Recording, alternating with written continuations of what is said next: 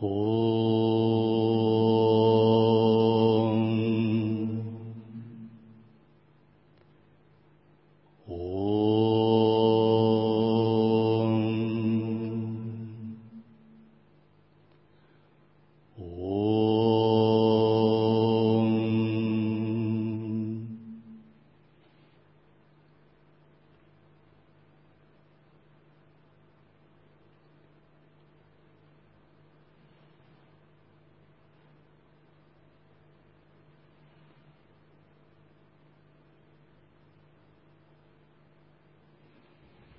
Сутра «Вопросы Мелинды».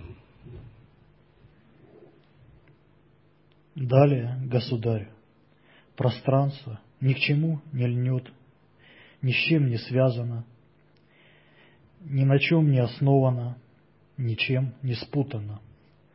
Вот точно так же, государь, и занимающемуся йогой йогу ни к семье, ни к окружению, ни к прибыли, ни к жилью, ни к помехам, ни к личным вещам, ни к чему не следует льнуть, ни с чем не следует связываться, ни на чем не следует основываться, ничем не следует опутываться. Это пятое качество, государь, что следует взять у пространства. Ведь есть, государь, изречение блаженного, Бога богов, в котором он наставляет своего сына Рахулу. Пространство ни на чем не основывается, Рахула. Вот и ты, Рахула, осваивай уподобление мысли пространству. Если ты будешь осваивать уподобление пространству, то никакие возникающие соприкосновения, приятные или неприятные, не смогут овладеть твоей мыслью. Уподоблять мысль пространству есть сущностная упадеша по созерцанию. Мы начинаем с этого в начале, и мы этим заканчиваем. Наша задача – уподобиться пространству. Реализация пространства – это реализация тела мудрости, джняна деха. Способом такой реализации является шамбхави мудра – во время сидящей медитации состояние пространства начинается с пятой тхьяны. Вы можете реализовать шамхави мудрую, не испытывая тхьяны, достичь успеха в практике пространства.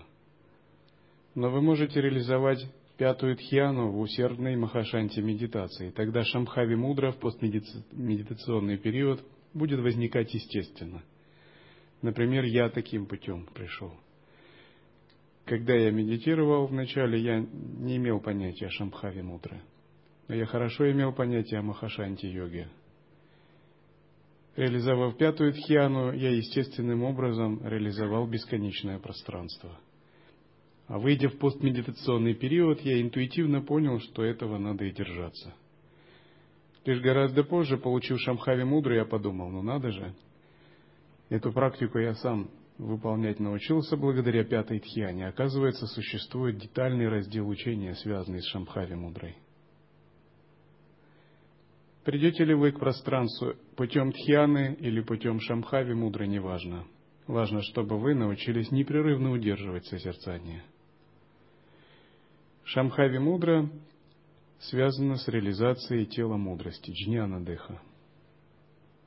Это основа, из которой все возникает – тот, кто утвердился в пространстве, ему легко контролировать ум, чувства и эмоции. Почтенный Нагасена, ты сказал, что следует взять пять качеств месяца. Каковы эти пять качеств?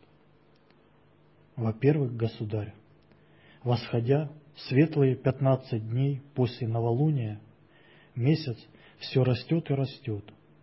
Вот точно так же, государь.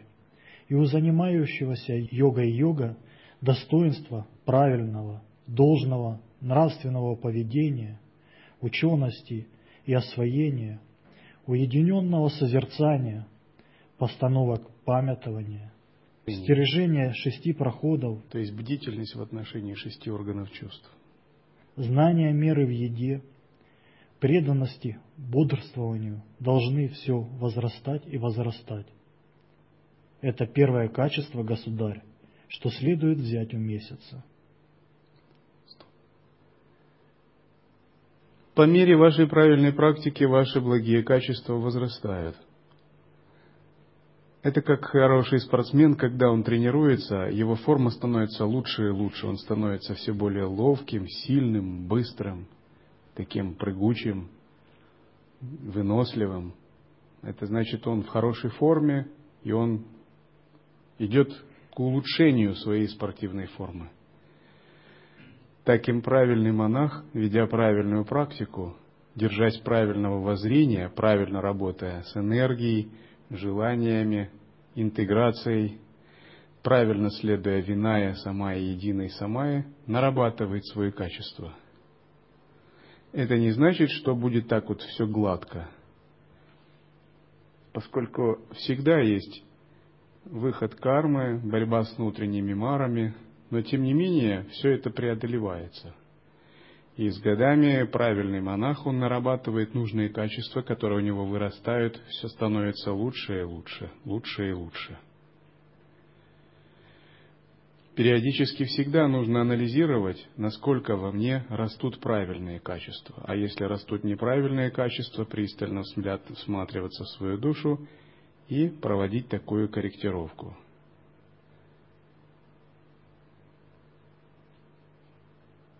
Если не вырастают правильные качества, что делать? Они не вырастают по разным причинам. Первый – мало заслуг. Это как если человека, не обладающего высшим образованием, креативным мышлением, способностями, пхавой, этикетом, проницательностью назначить на пост царя. Как только его назначат, все подданные начнут возмущаться. Он не сумеет править государством, будет делать ошибки, он развалит экономику, развалит внешнеполитические связи, не сумеет во дворце договориться с придворными, ни смердов не усмирит, ни высшее сословие не удовлетворит, ни купцов не будет вдохновлять. В государстве начнутся недовольства, потом бунты потом заговор и его скинут, как недостойного. То есть, если на трон царя восходит недостойный, он просто не управится с мандалой, то есть, как божество не сможет контролировать мандалу. Божества периферии как бы самосвободят его, как центральное божество. И это часто ведь происходит, мы ведь слышим часто, войны, революции, к примеру, и прочее. Это повседневная жизнь мирская. То же самое и монашество. Только в монашестве мы садимся не на царский престол мирской, а на духовный престол. И нашим государством является тело и праны, и ум. Если у нас мало заслуг, недостаточно качеств, то внутренние мары бунтуют, внутренние деваты не удовлетворены – среднее сословие праны тоже недовольны, и мы как бы не умеем этим управляться. И тогда они начинают, нас пытаются сместить в сторону. Если мало заслуг, и мы чувствуем, нам надо развивать качество, накапливать заслуги, взращивать, то есть повышать свой уровень образования и других качеств по ходу дела уже – Оборотная сторона малого количества заслуг – это дурная карма. То есть те, у кого мало заслуг, есть дурная карма. У кого много заслуг, дурной кармы мало. Это означает параллельно с выращиванием правильных качеств надо усмирять дурную карму. И накопление заслуг такую дурную карму усмиряет. Например, не следует стремиться сразу к получению высоких медитативных опытов, самадхи, пробуждения кундалини – нет, это неправильно. То есть, если бы э, вы сразу дивья, как бы такой духовный гений, и при рождении вас э, в воздухе раздалась музыка, и вас пришли почтить деваты, то, может быть, это правильно. Но таких дивья очень мало. А вот если особенно есть карма, то надо накапливать заслуги и менять себя через относительное служение. Например, служа другим, устранять эгоизм. через смирение взращивать любовь. Делая служение Дхарме, очищать свои эгоистичные привязанности. Вот такое изменение себя дает быстрый рост и накопление заслуг. Когда ты просто можешь не гневаться, когда ты просто можешь любить других больше, чем себя, когда ты готов для других жить больше, чем для себя. Это гораздо важнее, чем э, какие-то медитативные опыты вначале.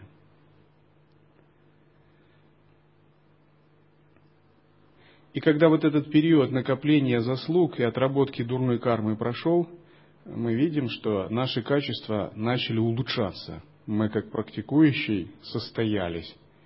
И год от года наши качества улучшаются. Философию знаем лучше, концентрация глубже, медитация успешнее, осознанность лучше, созерцание. Контроль над пранами углубляется, преданность дхарме увеличивается, вера дхарме увеличивается, осознанность своего пути выбора углубляется – медитативные опыты, самадхи, чистое видение, знаки постепенно реализовываются. В тонкий мир деват входишь, чакры очищаются, то есть ты как человек дхармы на голову вырастаешь. Это правильный путь. Далее, государь, месяц – это могучий владыка. Вот точно так же, государь, и занимающемуся йогой йогу следует быть могучим владыкой своих хотений. Еще раз прочитайте. Вот точно так же, государь, и занимающемуся йогой йогу следует быть могучим владыкой своих хотений. Очень правильная фраза. Следует быть могучим владыкой своих хотений. Опять же, возвращаемся к примеру с царем. Владыка хотений – это осознанность, естественный ум – хотения, разные энергии, эмоции, желания, клеши – это как подданные в государстве.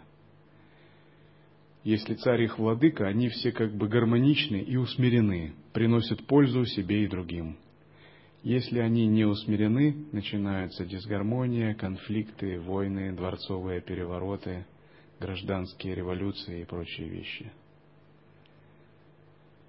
Есть термин, называемый чайтасика – Чайтасика – это производная от чайтания. Но чайтание – это базовое сознание, а чайтасика – это как бы маленькое сознание. То есть разные разумки и вольки, которые есть в потоке нашего сознания. Такой термин есть бытовой – хотелки. Вот. И вот у каждого у нас есть такие хотелки. Ну, там, хочу то, хочу это, такие мелкие капризы, побольше амбиций и прочее. Но все это надо усмирять. То есть очень важно не идти на поводу их. Методом сутры их усмиряют жестко. Ну как усмиряют методом сутры? Это как если э, в государстве кто бунтует, ну, ОМОН посылается, всех на пол положили. Вот, в машину забрали. Это методом судры примерно так усмиряется. Методом тантры это более тонко и более гибко. То есть идут переговоры с профсоюзными деятелями, идут какие-то компромиссы, выделяются э, активистам какие-то материальные средства. И толпа удовлетворяется, нет больше никаких бунтов.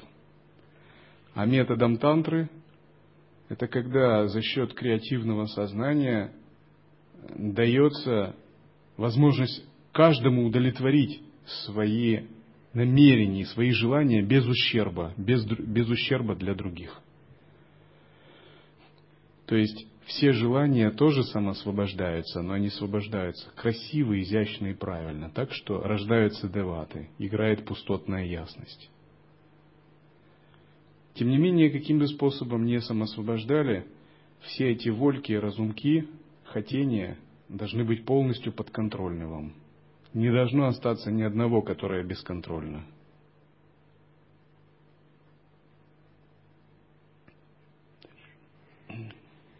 Это второе качество, государь, что следует взять у месяца. Далее, государь, месяц странствует по небу ночью. Вот точно так же, государь, и занимающемуся йогой йогу следует пребывать в уединении. Это третье качество, государь, что следует взять у месяца. Далее, государь, над небесным дворцом месяца возвышается стяг. Вот точно так же, государь, и занимающемуся йогой йогу следует иметь свой стяг – нравственность.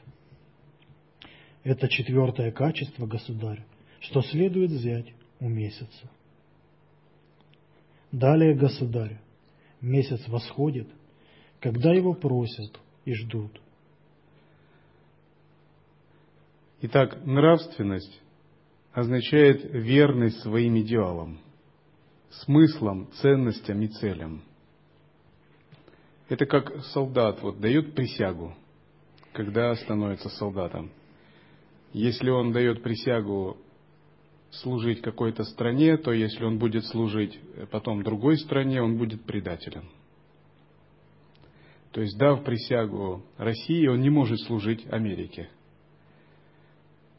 Или дав присягу служить стране Вануату, он не может больше сражаться на стороне Зимбабве. В духовной жизни мы даем какие-то обязательства, следуем каким-то идеалам и ценностям. И эти идеалы не связаны с служением каким-то внешним вещам, а связаны с дхармой, служением дхарме, практикой дхармы, соблюдением принципов дхармы. Например, прибежище. Яма не яма, 14 обетов, И постоянно нужно проверять, как твои идеалы и принципы в повседневной жизни поддерживаются и реализовываются. То есть нельзя сказать, что только осознанность важна, а все остальное не важно. Только осознанность важна, ну, на стадии, может быть, закалки, отпускания. А пока не реализована там, допустим, стадия рождения, вынашивания или зачатия, так нельзя говорить. То есть принципы и идеалы очень важны. Это и есть нравственность. Этика самая виная. И когда в поведении случаются ситуации, что надо поступить или так, или так, надо всегда подумать и сделать в с самой виной и этикой. Не ошибетесь. Или когда в поведении возникает ситуация, и надо поступить так или так, надо вспомнить Ахимсу, яму не яму, и поступить, не ошибетесь. Поступая так, вы будете утверждаться в своих принципах. Если же вы думаете, ну, важна только осознанность, а остальное не важно, это будет неправильно. Потому что с помощью осознанности многих вещей вы не решите, по крайней мере сейчас. Осознанность связана с воззрением. А в поведении действуют относительные законы. То есть, если вы очень великий созерцатель, да, можно сказать, важна только осознанность ну тогда вы вообще находитесь в очень трансцендентальном состоянии. Для вас нет других, нет мира, и жизни нет, и смерти нет. То есть э, вообще эти разговоры бессмысленны тогда. И лекции тоже. Вы прямо понимаете гуру, пребываете в сахаджи самадхи, в общем, вопрос уже с вами решен. Когда вы можете сказать, да, важна только осознанность. Вы как бы такой скрытый аватхута, который уже реализован почти, Остались кое-какие убрать штрихи. Но в большинстве случаев это пока не так, то для нас важна также нравственность и принципы, пока осознанность не стала нашим таким э, всеобъемлющим принципом. И вот такой фундамент, идеалы, ценности, цели, принципы, его никогда не следует им пренебрегать и тем более нам разрушать, а наоборот его укреплять следует. Это как хорошая крепость, даже если вас атакуют клеши или враги, вы можете всегда спрятаться за крепостной стеной, и они вас не достанут.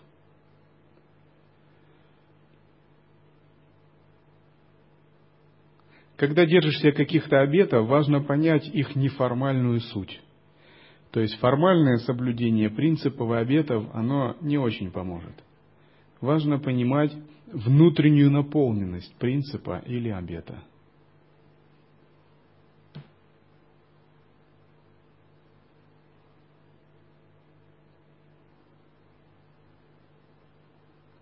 Например, если нравственность не соблюдается, нечистые мысли возникают, осуждение других, гнев на других, то бесполезно называть себя великим практиком созерцания, так? Потому что созерцание начинается как минимум э, с чистого видения, которое на уровне ума безусловно принято. Или если эгоизм проявляется в отношении других, то никогда не реализовать принцип недвойственности – Чем выше вы растете как практик, тем а, лучше, чище у вас на душе, светлее и меньше проблем а, с принципами, идеалами. Они соблюдаются естественно, по умолчанию. То есть не может быть так, что практик высокого уровня, а в душе нечистое видение. Это ну, не может быть. Это как э, лед не может быть горячим. Так не бывает. Не может быть так, что вы дошли до пятой ступени, а в душе злость на кого-то, или обида, или до четвертой. Это не, невероятно. Значит, вы до нее не дошли. Не может быть, что вы реализовали рождение, а в душе какое-то есть эгоизм, самоуничижение, капризность или еще что-то. Все это невероятные вещи. Такого не может быть.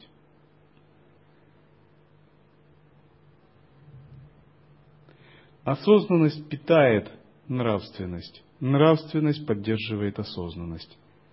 Одно связано с другим. Осознанность – это воззрение, нравственность – это проявление воззрения в поведении.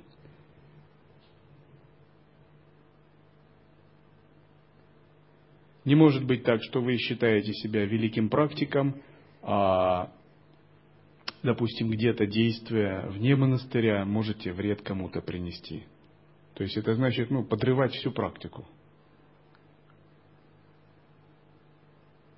Или что вы созерцаете, а думаете, а, самая, какая ерунда.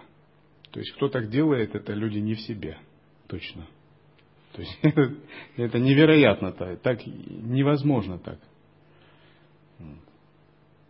Потому что это как солнце, если солнце светит, то оно всегда светит, и его лучи всегда яркие и теплые. Невозможно, чтобы солнце светит, светит вдруг холодные лучи, и все заморозилось. Это противоречит природе солнца. Или что у солнца черные лучи какие-то пошли. То есть нравственность, она это как естественное сияние воззрения. Она не имеет ничего общего с какими-то мирскими представлениями.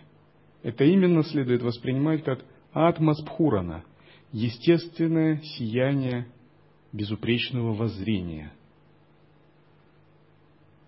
Допустим, есть люди, которые много говорят о божественной любви, том и там. И как бы они пытаются культивировать любовь э, через какие-то искусственные вещи, ну, внешние. Даже в мирском обществе иногда улыбаются, как бы так, желая расположить других, демонстрируя любовь. Но это все искусственное.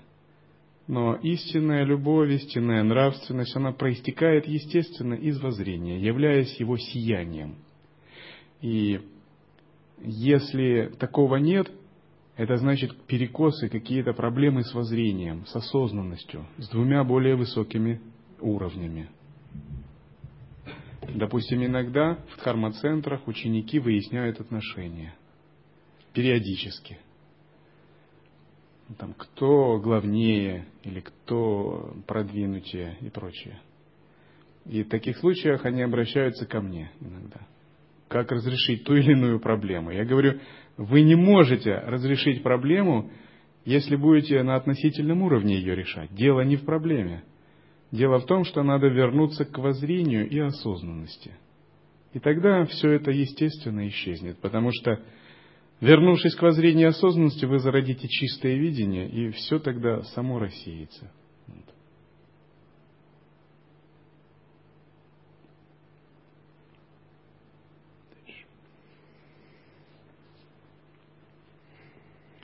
Далее, государь, месяц восходит, когда его просят и ждут. Вот точно так же, государь, и занимающемуся йогой йогу следует приходить в дома, куда его просят прийти и где ждут. Это пятое качество, государь, что следует взять у месяца. Ведь есть, государь, в превосходном своде связок изречения блаженного Бога богов.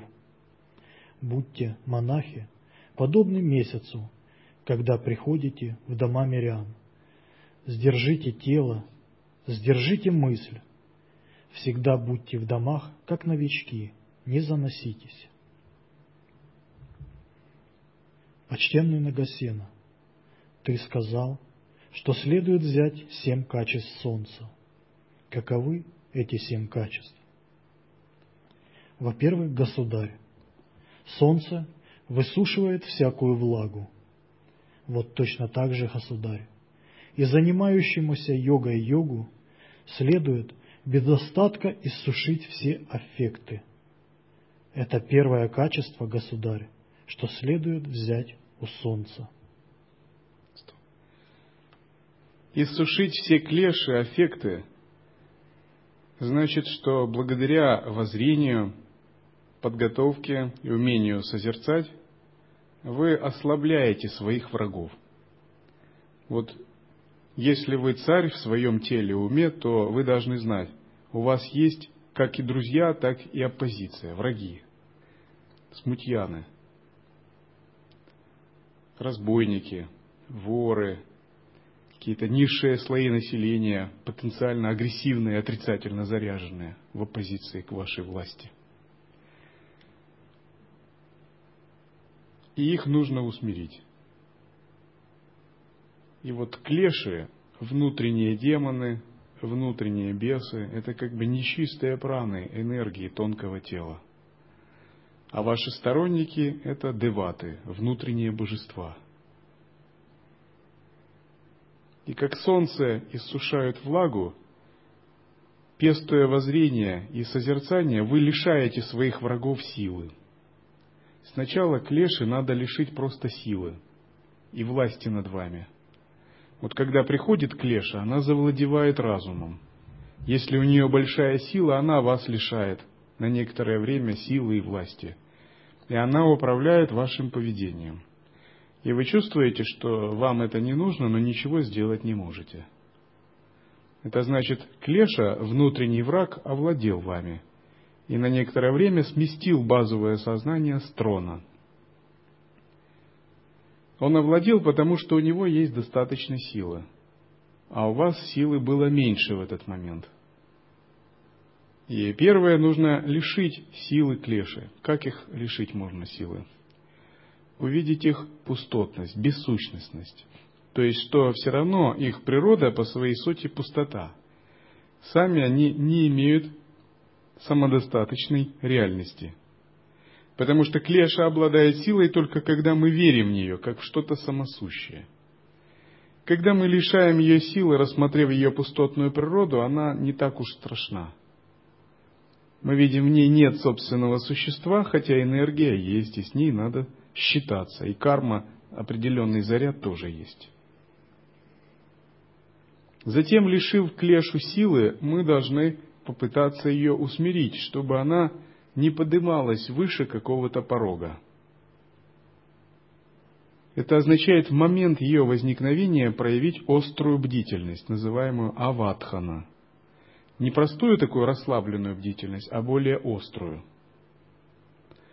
И когда мы проявляем такую острую бдительность, распознается пустотная сущность клеши, и она не может подниматься выше какого-то порога.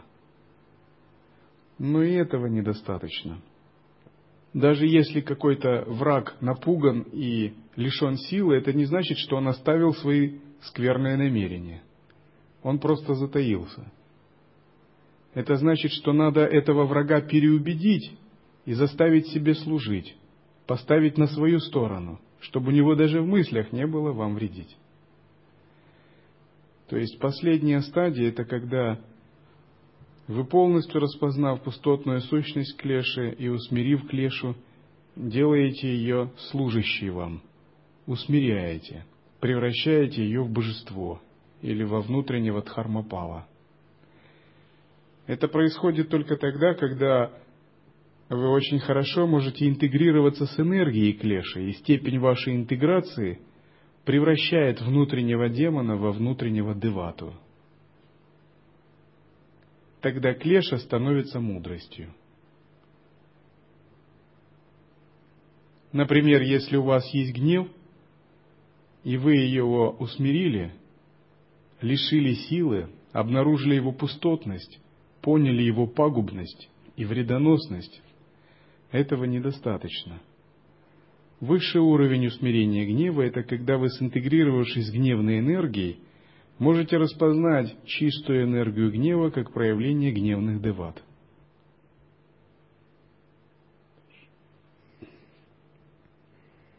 Далее, государь, солнце рассеивает непроглядную тьму. Вот точно так же, государь, и занимающемуся йогой йогу следует рассеять всяческую тьму страсти, тьму враждебности, тьму заблуждения, тьму лжемудрия, тьму гордости, тьму аффектов, тьму любых дурных поступков. Это второе качество, государь, что следует взять у солнца. Итак, овладение воззрением и овладение осознанностью должно рассеивать внутреннюю тьму. Те, кто идут к святости, очень хорошо понимают, что такое тьма, внутренняя тьма. Те, которые к ней не идут, они пребывают постоянно во тьме, не видя света. И для них тьма – это как бы их естественное состояние. Поэтому проблематичности с тьмой нету. Понимание тьмы возникает только тогда, когда у вас зарождаются вспышки света, и вы начинаете понимать, что без этих вспышек вы находитесь во тьме, и эту тьму надо рассеивать. Тьма рассеивается с помощью осознанности, а осознанность зарождается с помощью воззрения, привыкания к воззрению. Тьма страсти – когда клеши желания завладевают, сбивая базовое сознание. Тьма враждебности, когда дурные кармы заставляют вести себя асурично, эгоистично. Например, у нас есть э, принцип всегда быть дружественным.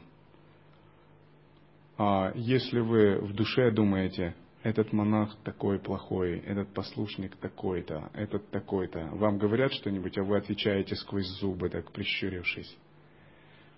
Думаете, этот управляющий вот такой, и у вас вот постоянно такая пхала.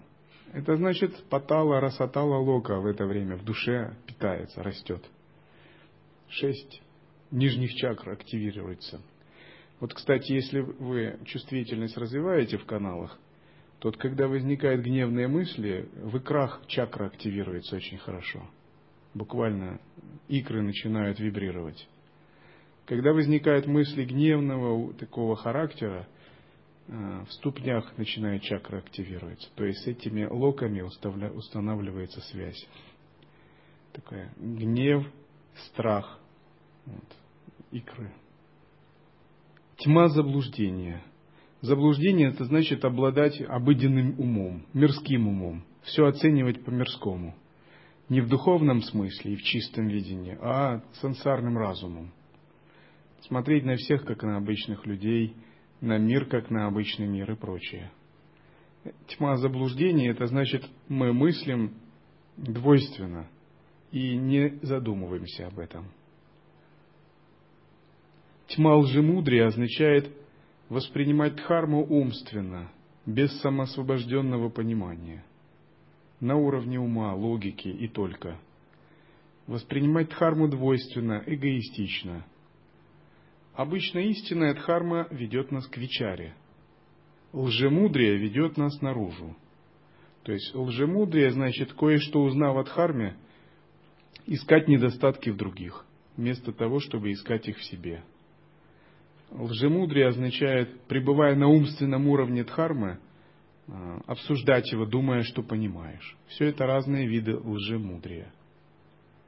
Или гордиться, впадая в спесь и высокомерие, узнав дхарму. То есть на самом деле это не значит, что вы узнали дхарму.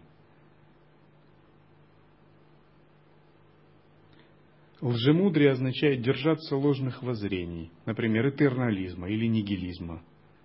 Этернализма думать, а, существует брахман, который э, логически описуем, или думать, это человек, это такой-то мир, это все реально.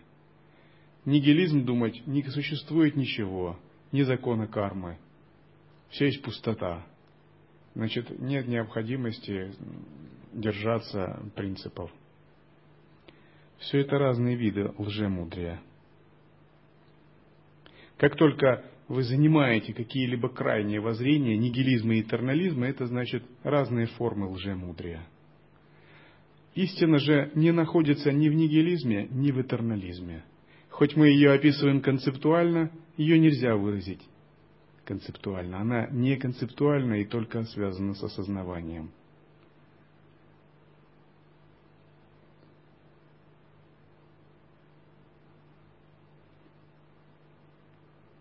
Тьму гордости. Гордость связана с привязанностью к самости, к собственному представлению о себе, очень сильной укорененности со своими мыслями, представлениями «я есть я». Когда у нас есть представление «я есть я», у нас есть очень сильные двойственные суждения. И тогда мы действуем на основе этих суждений, ну, даем оценки. Тогда у нас ярлыковое сознание, оценочное сознание – и вот в созерцании мы пытаемся избавляться от оценочного ярлыкового сознания. Например, оценочное ярлыковое сознание – это значит смотреть на человека не глазами вечара или чистого видения, а исходя из собственного опыта. Например, вы видите кого-либо, говорите, этот полный глупец – Но на самом деле это просто оценочное суждение. Вы не знаете его внутренних деват. Более того, он иллюзия, и он есть проявление вашего сознания вообще. Как вы можете так говорить? Но оценочное суждение означает, когда нет вечара, вы верите в то, что есть вы, значит есть другие. Все это проявление гордости. Когда же мы поворачиваемся вовнутрь, занимаемся вечара, это все исчезает. Вечара открывает тот факт, что мы на самом деле это не мы, не человек, мы брахман. По крайней мере, проблески этого. А значит, в отношении других также мы начинаем думать. И как мы можем сказать, этот человек глупец, если он является брахманом? Максимум мы можем сказать, что брахман в нем проявляется словно глупец – но мы не можем больше занимать однозначно этерналистскую позицию, будто этот человек глупец. Потому что изначально это, это не человек.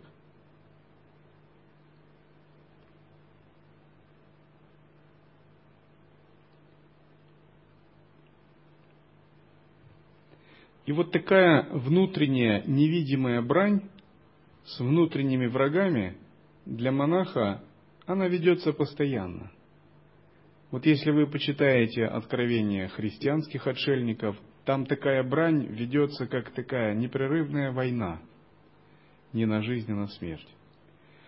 В учении Анутара Тантры такая брань ведется более мягко, поскольку нет сильной фиксации двойственных представлений.